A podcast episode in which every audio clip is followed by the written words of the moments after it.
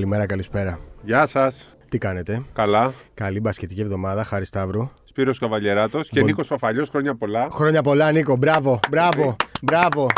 Χρόνια πολλά σε όλους τους Νίκους, σε όλες τις Νικολέτες τις Νίκες. Και χρόνια πολλά σε όσους τα γιορτάσουν όλοι από εδώ και στο εξής. Είναι μπόλικοι μέχρι. Γιορτάζουν συνέχεια, είναι αυτές οι μέρες. Μη φέρνετε άλλα σοκολατάκια. Ναι. Φέρτε σπάνα κοπιτάκια, τυροπιτάκια, λουκάνικο πιτάκια. Ναι, ναι. Κουλουράκια. Μήλα, χλάδια. Ναι. Μπανανίτσες. Ναι. Μη φέρνετε άλλα σοκολατάκια. Εντάξει. Δηλαδή, είμαστε που είμαστε. Είμαστε Bold Brothers, είμαστε καραφλοί, ναι. Είμαστε και ο λίγων τυχοντρούλιδες. Να φάμε κάτι διαφορετικό, όχι άλλη σοκολάτα. Θα πέσουμε κάτω από το ζάχαρο, ρε. Όχι. Από το ζάχαρο, ρε. Λοιπόν, είμαστε και λίγο άρρωστοι. Τι να πούμε τώρα, τι θέλεις? Τι να πούμε. Για το παιχνίδι, για το ντέρμπι. Εντάξει, πάμε στο ντέρμπι θα πάμε. Επί του πιεστηρίου, επειδή τώρα αυτή τη στιγμή που γράφουμε, μόλις μας ήρθε η ανακοίνωση της Ευρωλίγκας, ο Παναθηναϊκός τιμωρήθηκε με 80.000 πρόστιμο και ο ιδιοκτήτης του, ο Δημήτρης Γιαννακόπουλος, με 3 αγωνιστικές δεν θα μπορεί να μπει στο ΆΚΑ. Σε εντός ώρας αγώνας. Θα είναι τις 30 Δεκεμβρίου, δεν θα μπορεί να είναι στο γήπεδο. 30 Δεκεμβρίου στο ντέρμπι με τον Ολυμπιακό δεν μπορεί να πάει. Δεν ξέρουμε αν θα πάει. Προφανώς αυτή είναι άλλη συζήτηση το αν θα πάει ή όχι. Ναι. Δεν μπορεί να πάει βάσει κανονισμών. Ωστόσο, έχει και το δικαίωμα της έφεσης. Όπως πάντα σε κάθε απόφαση Ευρωλίγκας, μπορείς να κάνεις έφεση για να μειωθεί η ποινή. Νέα τάξη πραγμάτων, νέα διοίκηση, νέα πρόσωπα. Πάλι περίπου ίδιες καταστάσεις βλέπουμε με τον Παναθηναϊκό. Δεν θα αλλάξει. Δεν θα αλλάξει, λες. Ναι, ο χαμένος προφανώς θα φωνάζει. Ναι, αυτό ήταν βέβαια για το πρωτάθλημα. Δηλαδή το timing είναι, ξέρεις τώρα. Α, εσύ λες για τη νέα τάξη πραγμάτων στην Ευρωλίγκα. Νόμιζα ότι το πήγε στο πρωτάθλημα. Όχι, ναι. Όχι, ναι. Γιατί πάντα έχουμε νέα τάξη πραγμάτων. Για την Ευρωλίγκα. Εντάξει, το σερίες στο πρωτάθλημα είναι 1,5 χρόνο. Παλιός ή στο πρωτάθλημα, νέος στο ελληνικό μπάσκετμπολ. Νέα τάξη πραγμάτων σωστά και στην Ευρωλίγκα. Αλλά τα πρόστιμα και οι τιμωρίες παραμένουν και εκεί. Και σε ομάδες που ούτως ή άλλως βρίσκονταν, δηλαδή ας πούμε στο μικροσκόπιο, είδαμε και πρόστιμα να πέφτουν και σε άλλες ομάδες που απασχολούσαν και με την προηγούμενη διοίκηση.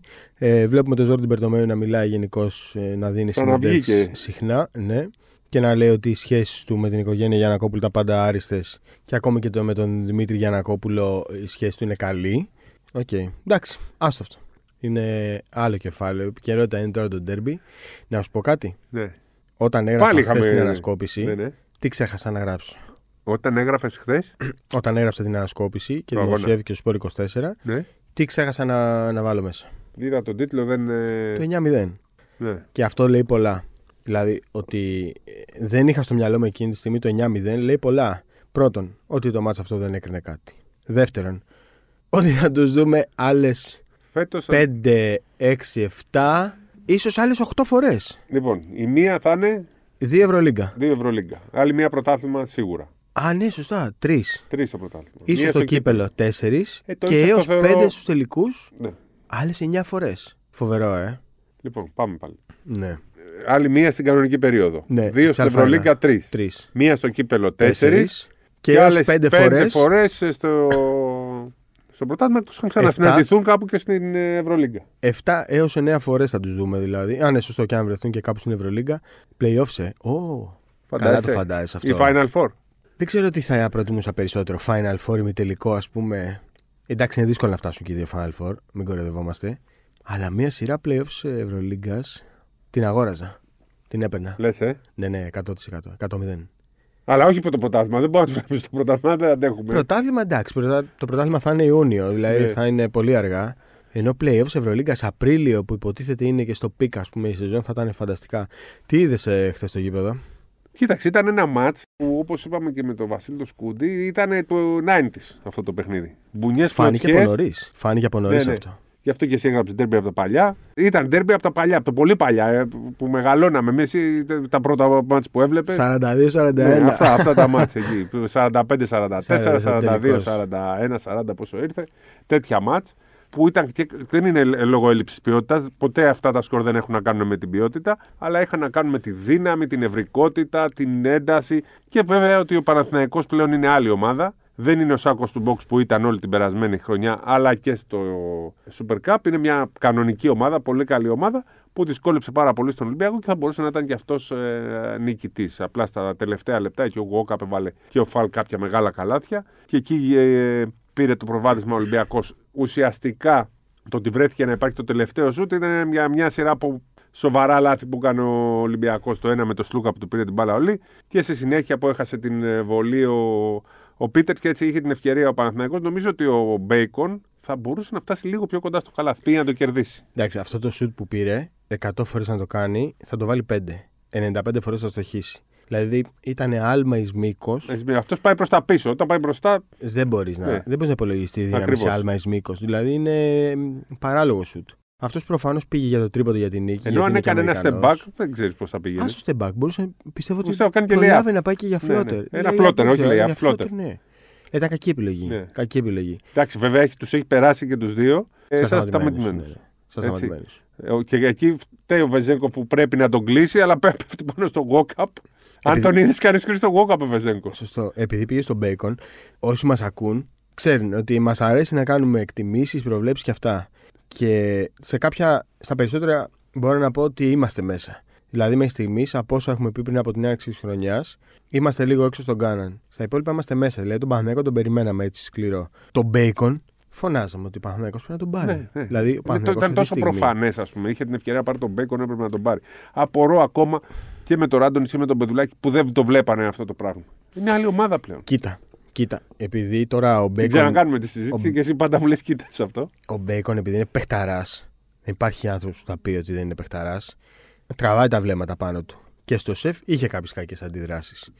Όχι τόσο στους διαιτητές, όσο στον πάγκο είχε κάποιες κακές αντιδράσεις. Αλλά όταν είσαι Παναθηναϊκός και δεν είσαι Ρεάλ Μαδρίτης, όταν είσαι Παναθηναϊκός και δεν είσαι Μονακό, είσαι μια ομάδα που στοχεύει στην οκτάδα. Καλός ή κακός, στοχεύει στην οκτάδα. Παίρνεις το ρίσκο και πας και τον αγοράζεις και του λες: έλα εδώ και σώσε με. Ντουέιν, σώσε με. Αυτή είναι η πραγματικότητα. Και ο Παναθηναϊκός έχει αλλάξει χάρη στον Μπέικον. Ακριβώς. Ό,τι και να γινόταν, όποιον άλλο και αν έπαιρνε, δεν θα γινόταν. Και χάρη στο άλλο που συζητάμε εδώ και τόσο καιρό, ότι δεν έχει ενεργό τον Γκριγκόνης ή έστω τέλος πάντων έχει έναν ενεργό από το Πονίτικα Γκριγκόνης. Ακριβώς. Είναι η λύση. Μερικές φορές δεν χρειάζεται να προσθέτεις, αλλά δεν να αφαιρεί για να γίνεσαι καλύτερος. Ολυμπιακός όμως. Συνεχίζει να έχει. Ξέρεις τι, θα σου πω. Αυτό με τον Κάναν, ίσως κάποιες στιγμές ξεπερνάει και το όριο της λογικής. Δηλαδή, δεν του ζητάει ο Μπαρτζόκας να κάνει 15 πράγματα. Γιατί πρέπει να ζητάει ο κόσμος να κάνει 15 πράγματα.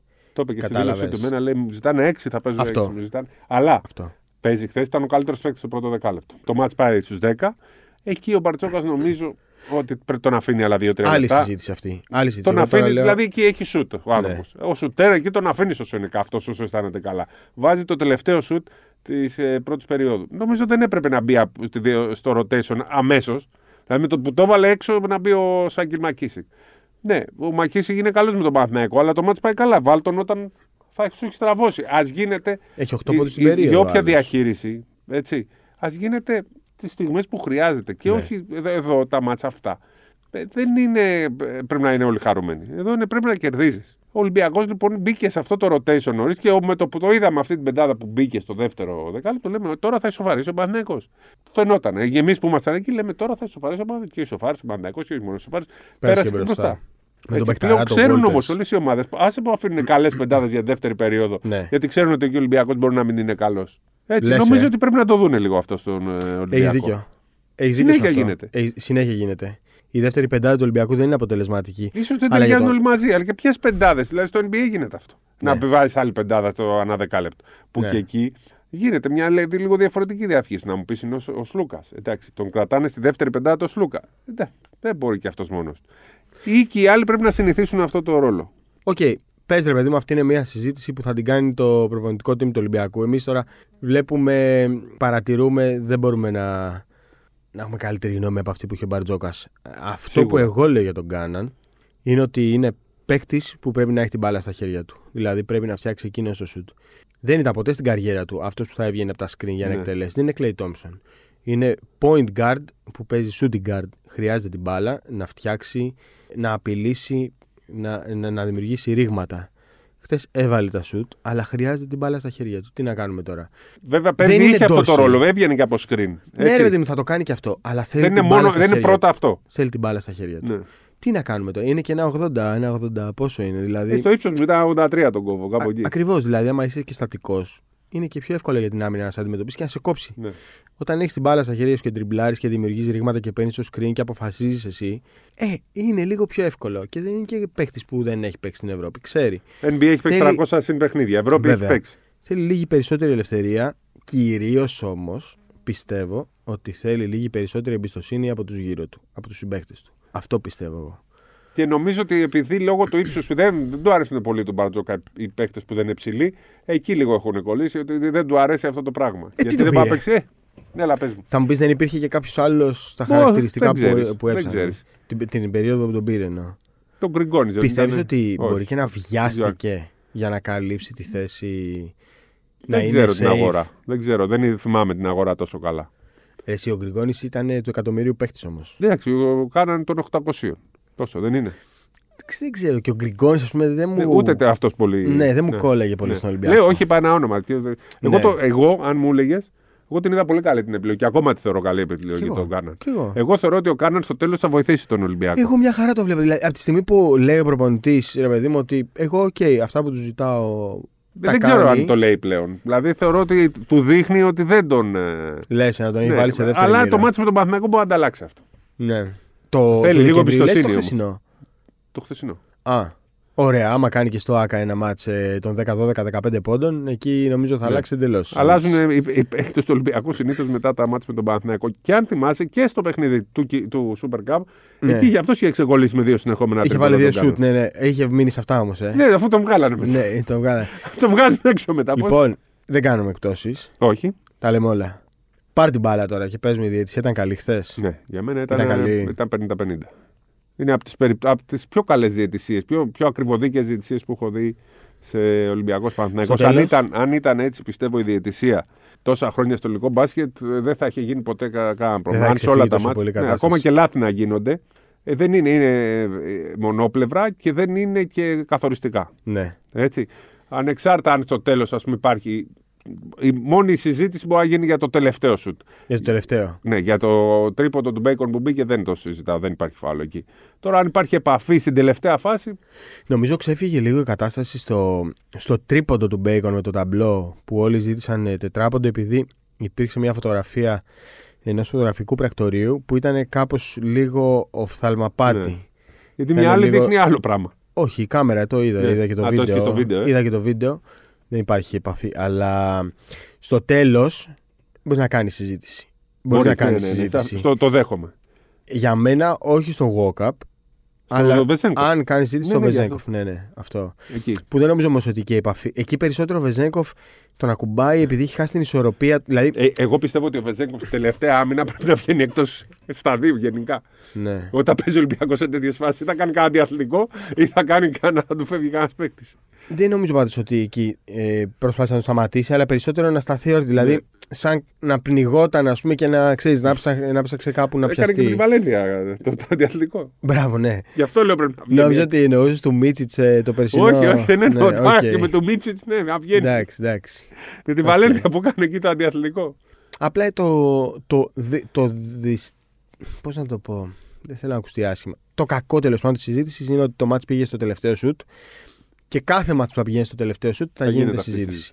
Και δυστυχώς, αυτό ίσως θα μπορούσε να αλλάξει προς το καλύτερο. Εμείς δεν έχουμε last to minute report όπως έχει το NBA. Για να βγει η Κέρ και να πει σε αυτή τη φάση πάρτε και σωστή απόφαση. Πάντως οι παρατηρητές είπαν ότι ήταν καλή διαιτησία. Ναι. Και εγώ νομίζω ήταν καλή. Νομίζω ήταν καλή, ήταν ακριβοδίκαιοι. Οκ, οι φίλοι του Παναθηναϊκού θα έχουν ενστάσεις. Οι φίλοι του Ολυμπιακού έχουν και αυτοί. Δηλαδή υπάρχουν μια φάση εκεί που κάνει κάτι βήματα ο Μπέικον εκεί στο τελευταίο δίλεπτο. Εγώ νομίζω ότι το σφύριξε εκεί. Δεν το σφύριξε. Τη μεταφορά λες τώρα. Ναι, μεταφορά όλα γίνονται. Ναι, εκεί έχει κάνει βήματα. Ναι. Εκεί έχει κάνει βήματα. Στο 65-59. Ναι. Νόμιζα ότι το σφύριξε. Όχι. Και μετά κατάλαβα ότι όντως μέτρησε το καλάθι. Οκ, εντάξει. Η συζήτηση για τη διαιτησία πάντα θα υπάρχει. Πρέπει απλά να είμαστε λίγο καλοπροαίρετοι.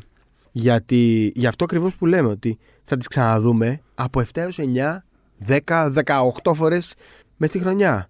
Δηλαδή το δείγμα θα είναι μεγάλο. Δεν θα είναι δύο μάτς. Το δείγμα θα είναι μεγάλο. Αυτό. Για όλους. Για παίκτες, για προπονητές, για διαιτητές, για όλους. Λοιπόν, θα ξανασυναντηθούν και το Φεβρουάριο. Τώρα δεν ξέρω πριν έχουμε 30 Δεκεμβρίου το μάτς στο ΆΚΑ για την Ευρωλίγκα. Για το κύπελλο λες εσύ τώρα, για το Final Eight. Το ξέρεις ότι μπορεί να μην συναντηθούν στον τελικό. Δηλαδή ότι μπορεί ο δρόμος τους να είναι στον ημιτελικό. Θα πρέπει ο Παναθηναϊκός να είναι στο φινάλι του πρώτου γύρου. Τι? Όχι. Θα γίνει μια κλήρωση. Πριν το Final Four, πριν το Final Eight, θα γίνει μια κλήρωση. Ναι. Η κλήρωση αυτή θα έχει να κάνει για το πού θα τοποθετηθεί η ομάδα του ερασιτεχνικού κυπέλου. Α, δεν θα πάει στο 8. Έχεις δίκιο, ναι, μπράβο, το είχα γράψει και εγώ. Δεν θα πάει στο 8. Ναι, άμα πάει στο 4, ο 4 θα πάει 5ο και ούτω καθεξής. Σωστό, ναι. Ποιος θα είναι 2. Ολυμπιακός. Και πού πάει ο Παναθηναϊκός? Από κάτω. 3. Σωστό, έχεις δίκιο. Λίγο... Το 1-4 και το 2 με το 3 π.χ. Πόπο, ναι. Καλά, δεν λέω. Ναι, όχι, συναντιόνται στον τελικό. Όχι, ναι, άμα. Ημιτελικό θα πάει ο 1-8, δηλαδή θα παίξουν 1-8, 4-5, 2-7, 3-6. Σωστά. Άρα ο 1-8 που θα προκριθεί λογικά. Θα παίξουμε τον 4-5. Θα παίξουμε τον 4-5. Όλα εξαρτώνται από το πού θα κληρωθεί η ομάδα Α2 της Β' Εθνικής, τέλος πάντων, ενώ πάνε Ιόνιος. Φοβερά πράγματα. Δηλαδή, ας πούμε, η ομάδα που είναι 7η, π.χ., μπορεί να παρακαλάει να βγει ένα ο. Σωστό, για να βγει 8η και να παίξει με την ένα που θα είναι ο Ηρακλής ή η Φέα. Δηλαδή, ομάδες όλες πλην Ολυμπιακού Παναθηναϊκού θα θέλουν να βγει στο 1. Μήπως έχουν ελπίδα να πάνε στο τελικό. Σωστό. Φοβερά πράγματα. Νεοτερισμοί, οκ. Okay. Ναι. Θέλω να μου πεις όμως κάτι άλλο. Αν πάει στο 3, πάλι το ίδιο. Από σένα θέλω κάτι άλλο. Αν πάει στο 3, ναι. Τι. Ή αν πάει στο 3, όχι, δεν αλλάζει κάτι. Θέλω να μου πεις εσύ κάτι άλλο τώρα. Εσύ που έκανες και τη συνέντευξη με τον Βαγγέλη Λιόλιο, ναι. Θέλω να μας δώσεις μισή είδηση, ένα ψίχουλο, κάτι, ένα κάτι. Δεν δώσω μας κάτι που δεν μπήκε στο κείμενο. Να σου δώσω κάτι που δεν μπήκε στο ψίχουλο. Ένα ψίχουλο, δώσε κάτι. Έλα ρε Θείο, δώσε κάτι. Υπάρχουν κάποια πράγματα που ξέρεις μένουν στα off the record. Ναι. Αφού είναι στα off the record. Εντελώς όλα. Νομίζω ότι θα έχουμε κάτι καλό. Από το κομμάτι του. Πώς σου λένε, Naturalize. Αυτό έχω να πω. Του διαβατηρίου εννοείς. Naturalize. Δεν θα έχουμε κάτι καλό. Ναι, θα έχουμε κάτι εκεί που μπορεί να ενισχύσει την εθνική ομάδα. Δεν μπορώ να πω περισσότερα. Αυτό. Μας αρκεί. Δεν μπορώ να πω περισσότερα. Τώρα μπορεί κάποιος δημοσιογράφος να μας ακούσει και να πάει και να το γράψει. Ας πούμε, OK. Εμείς λέμε ότι θα είναι κάτι καλό για την εθνική που θα τη βοηθήσει. Θα τη βοηθήσει αγωνιστικά. Ναι, θα τη βοηθήσει, θα γίνουμε ακόμα καλύτεροι, θα ενισχυθούμε. Λοιπόν, άκουσα με. Αλλά ξεκαθάρισε, και αυτό είναι ένα θέμα που πρέπει να το συζητήσουμε σε ένα podcast. Τι λέει και ο κόσμος, τι λέει και η συμμετοχή κόσμου. Ο Βαγγέλης Λιόλιος είπε: όχι, εμείς μεταγραφή δεν κάνουμε ούτε στους άντρες ούτε στις γυναίκες. Δεν είπε ακριβώς δεν κάνουμε. Δεν κάνουμε. Είπε δεν θέλουμε. Μπορούμε, έχουμε δικαίωμα, αλλά δεν θα θέλουμε. Όσο είναι αυτός διοίκηση, δεν κάνουμε. Είπε όχι. Εγώ αισθάνθηκα ότι. Όχι, είπε όχι. Δεν ξέρω αν το πέρασα σωστά έτσι πως το έγραψα, αλλά είπε όχι. Είπα όχι. Λέει, μπορούμε, δηλαδή ο κανονισμός. Εγώ το νόμιζα ότι είναι θέμα ελληνικού κράτους. Ναι. Υπάρχει τρόπος. Αλλά θέλουμε. Ναι, δεν θέλουμε. Μπορούμε, αυτόν τον μπορούμε. Μας δίνει το δικαίωμα ο νόμος, αλλά δεν θέλουμε. Αυτό είπε. Πρέπει να έχει κάτι ελληνικό. Είναι ομογενής. Έχει μεγαλώσει εδώ, όπως είναι ο Γιάννης. Κάτσε, φίλε, συγγνώμη δηλαδή. Αν παντρευτεί Ελληνίδα. Έλληνας είναι, κάτσε το παιδί του θα είναι. Άμα Γκόκαπ. Περίμενε τώρα. Κάτω, όχι, ο Γκόκαπ εντάξει έχει κοπέλα. Να παντρευτεί κανονικά.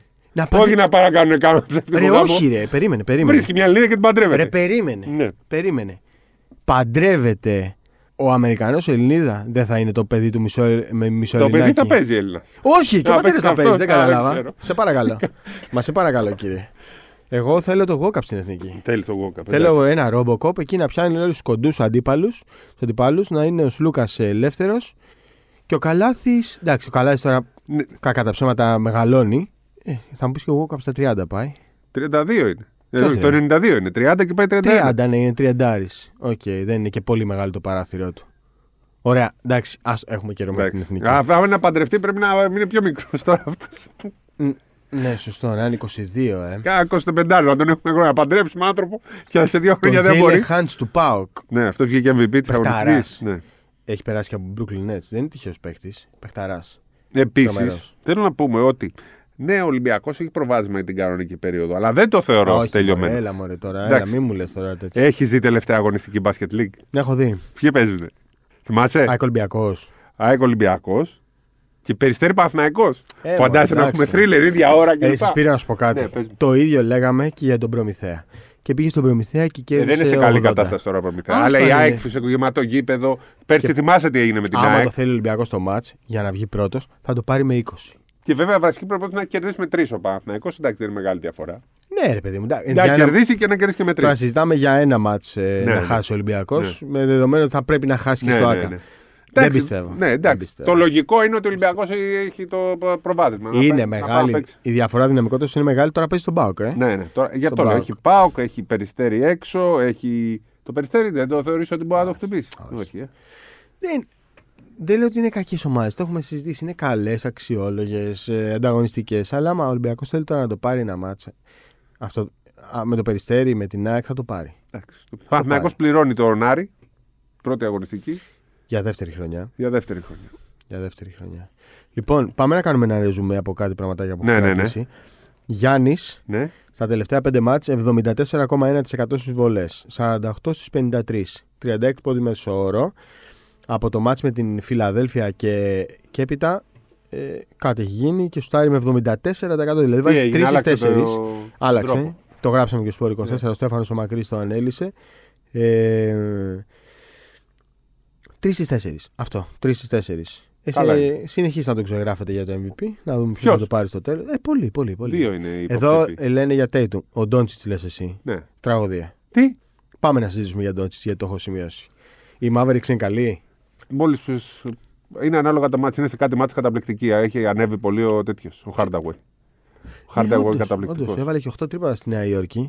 Αλλά τους λείπει πάρα πολύ ο Μπράνσον. Ναι, εσύ λείπει. Τώρα γελάς με τον Μπράνσον. Όχι, δεν γελάω. Γελάω που πήγε εκεί. Κακό και στους δύο έκανε.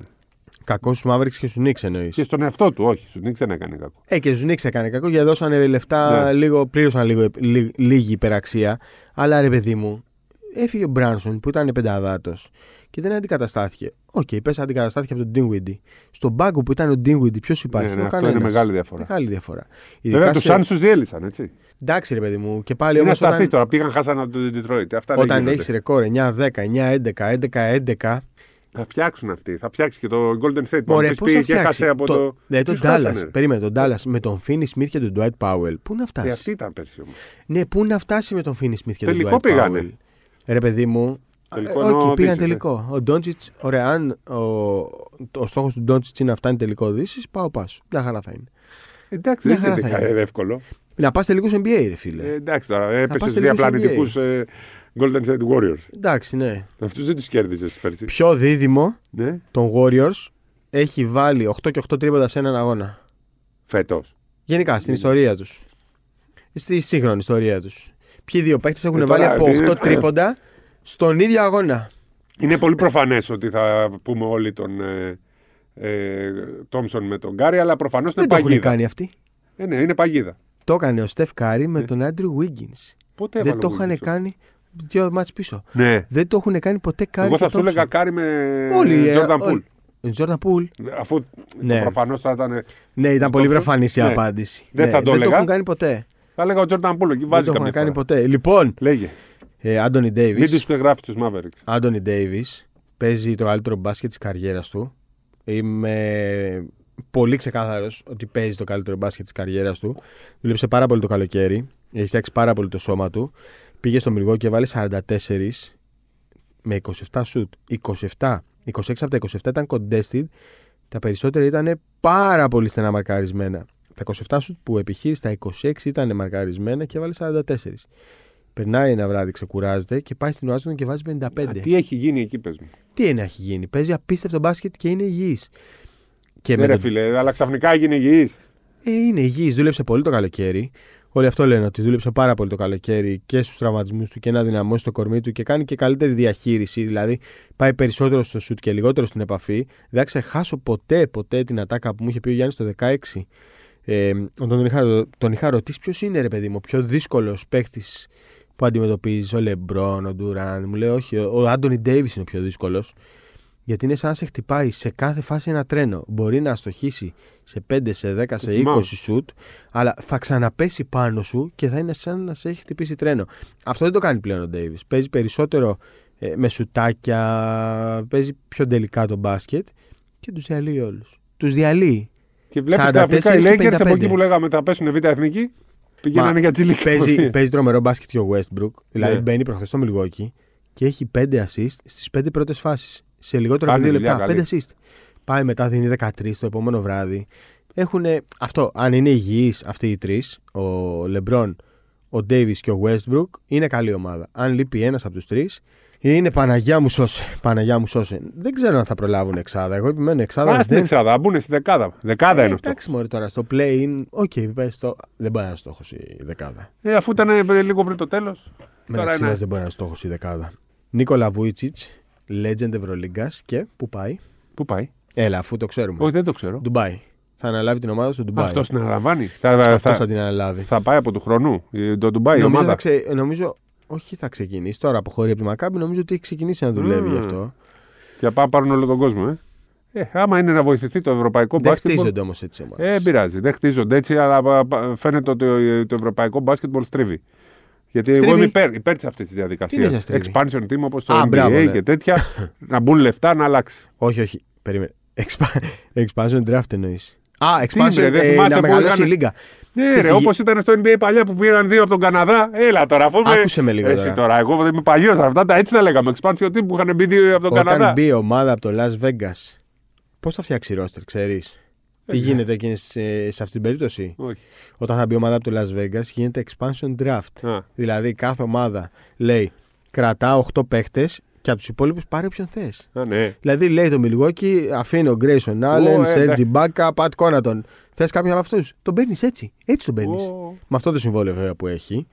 Αλλά τον παίρνεις έτσι. Ωραίο αυτό. Και τρομερή φάση. Έτσι είχαν φτιάξει η Σαρλότ Μπόμπκατς. Εσύ το ομάδα. Expansion team δεν το θυμάσαι. Πώς δεν το θυμάμαι. Αυτό. Είχαν πάει καναδικές ομάδες. Μα expansion θα γίνει και όταν μπουν και άλλες ομάδες. Αυτή είναι η έννοια του expansion. Αλλά είναι ωραίο το expansion draft. Οπότε που θέλω να καταλήξω. Μήπως γίνει και draft. Ναι, draft. Και να πει Ολυμπιακός, έχει συμβόλαιο, ξέρω εγώ ποιοι έχουν. Ο Λούτζης, ο Λαρεντζάκης, κρατάω σου Σλούκα Βεζένκο, μπορείς να τους πάρεις αυτούς. Και να πάει η Dubai Basketball Club και να πάρει Λαρεντζάκη, Γκουντάι της, και να φτιάξει έτσι μια ομάδα... Ωστε, δεν θα ακούνε μας βέβαια. Έδωσες είδηση, δεν είναι αυτή τη λεπτομέρεια. Ναι. Νομίζω έχει ακουστεί. Αλλά είναι... Εσύ πιστεύεις του χρόνου θα παίξουν. Όχι. Πότε θα παίξουν. Του χρόνου. Ναι. Αυτό είναι το πλάνο. Να παίξουν του χρόνου. Ναι, 23-24. Δεν νομίζω ότι προλαβαίνουν. Λες, Αυτοί φτιάχνουν γήπεδο σε ένα μήνα, μωρέ. Δεν θα φτιάξουν ομάδα. Γήπεδο. Καλά γήπεδάρα. Δεν υπάρχει το γήπεδο αυτό. Ναι. Αλλά δεν είναι τόσο απλό γιατί θα πρέπει να μπουν και χορηγοί. Οι Turkish Airlines είναι μέχρι το 25. Δηλαδή έχει ακόμα δύο χρόνια, ναι. Δεν είναι εύκολο. Okay. Πλέον όμως έχουμε ψήθει με την ιδέα. Ναι. Ξέρουμε ότι θα φτιάξουν κάτι καλό. Εγώ λέω ναι. Εγώ είμαι ναι. Ξέρουμε ότι θα φτιάξουν κάτι καλό. Και από τη στιγμή, ξέρεις, ακούς και την κρίνια που λέει οι Ισπανικές θα πρέπει να ταξιδεύουν 8 ώρες και αυτά. Δεν είναι έτσι. Θα πάει γιατί σε μια διαβολή εβδομάδα. Γιατί στην Τενερίφη πόση ώρα είναι το ταξίδι. Και στην Τενερίφη. Θα τη βάλει η Ευρωλίγκα να παίξει σε μια διαβολή εβδομάδα με τη Φενέρμπαχτσε και με την Ντουμπάι. Με την Εφές και με την Ντουμπάι. Να είναι κοντά. Δεν θα τους πει παίξε στην Μπάγεν και πήγαινε από το Μόναχο εκεί. Προφανώς θα γίνουν μετά κάποιες υποχωρήσεις. Αλλά υπήρχαν ομάδες στην Τενερίφη. Υπήρχε και ταξίδι στην Τενερίφη. Που είναι 3 ώρες από τη Μαδρίτη και μετά πας 3 ώρες. Βέβαια. Πιο κοντά είναι. Ναι. Και θα έχει και αεροπλανάρες. Θα μπες μέσα να κοιμάσαι. Δεν υπάρχει πιο ωραίο. Κλείνουμε αυτό. Δεν υπάρχει πιο ωραίο συνέστημα από το να μπαίνεις αεροπλάνο και να κλείνεις το κινητό σου. Ναι. Τώρα όμως σε αυτό το αεροπλάνο δεν υπάρχει περίπτωση. Ανοιχτά θα είναι τα κινητά. Σιγά δεν έχουν WiFi αυτοί. Τι να το κάνεις, μα είναι η μοναδική ευκαιρία που έχεις να κάνεις από το ξύλο. Τι να βαριέσαι ρε, πέθεις και κοιμάσαι. Έλα φάει ένα σοκολατάκι. Όχι, χρόνια δεν πολλά, λοιπόν, καλή μπασκετική εβδομάδα, χρόνια πολλά σε όλους τους Νίκους. Ball Brothers επεισόδιο. Δεν είπες τα διαδικαστικά. Κλείσουμε αυτά. Ναι, παιδιά, μην ξεχάσετε να κάνετε την εγγραφή, να πατήσετε τα αστεράκια, να ανεβούμε και στην κατάταξη. Πάμε, παιδιά, να τους περάσουμε όλους. Πάμε, παιδιά, Ball Brothers. Θες να κάνουμε ένα επεισόδιο μόνο με ερωτήσεις κοινού. Ναι, κοινό θα ερωτήσει. Θα μπείτε όλοι. Θα κάνουμε στο Twitter. Θα κάνουμε ένα στο Twitter. Εσύ που σε Twitter. Και εσύ. Θα κάνω κι εγώ. Και θα αφιερώσουμε. Και δεν τις βρίσκω μετά. Εγώ ξέρω που γράφουν και μετά το βλέπω καμιά εβδομάδα. Το φτιάξουμε. Και θα κάνουμε ένα επεισόδιο αφιερωμένο μόνο σε ερωτήσεις του κοινού. Στο Facebook. Που ξέρω καλύτερα να το Facebook. Και στο Instagram. Που είσαι influencer τώρα. Ναι. Ωραία. Λοιπόν, καλή μπασκετική εβδομάδα. Να είστε καλά. Γεια σας.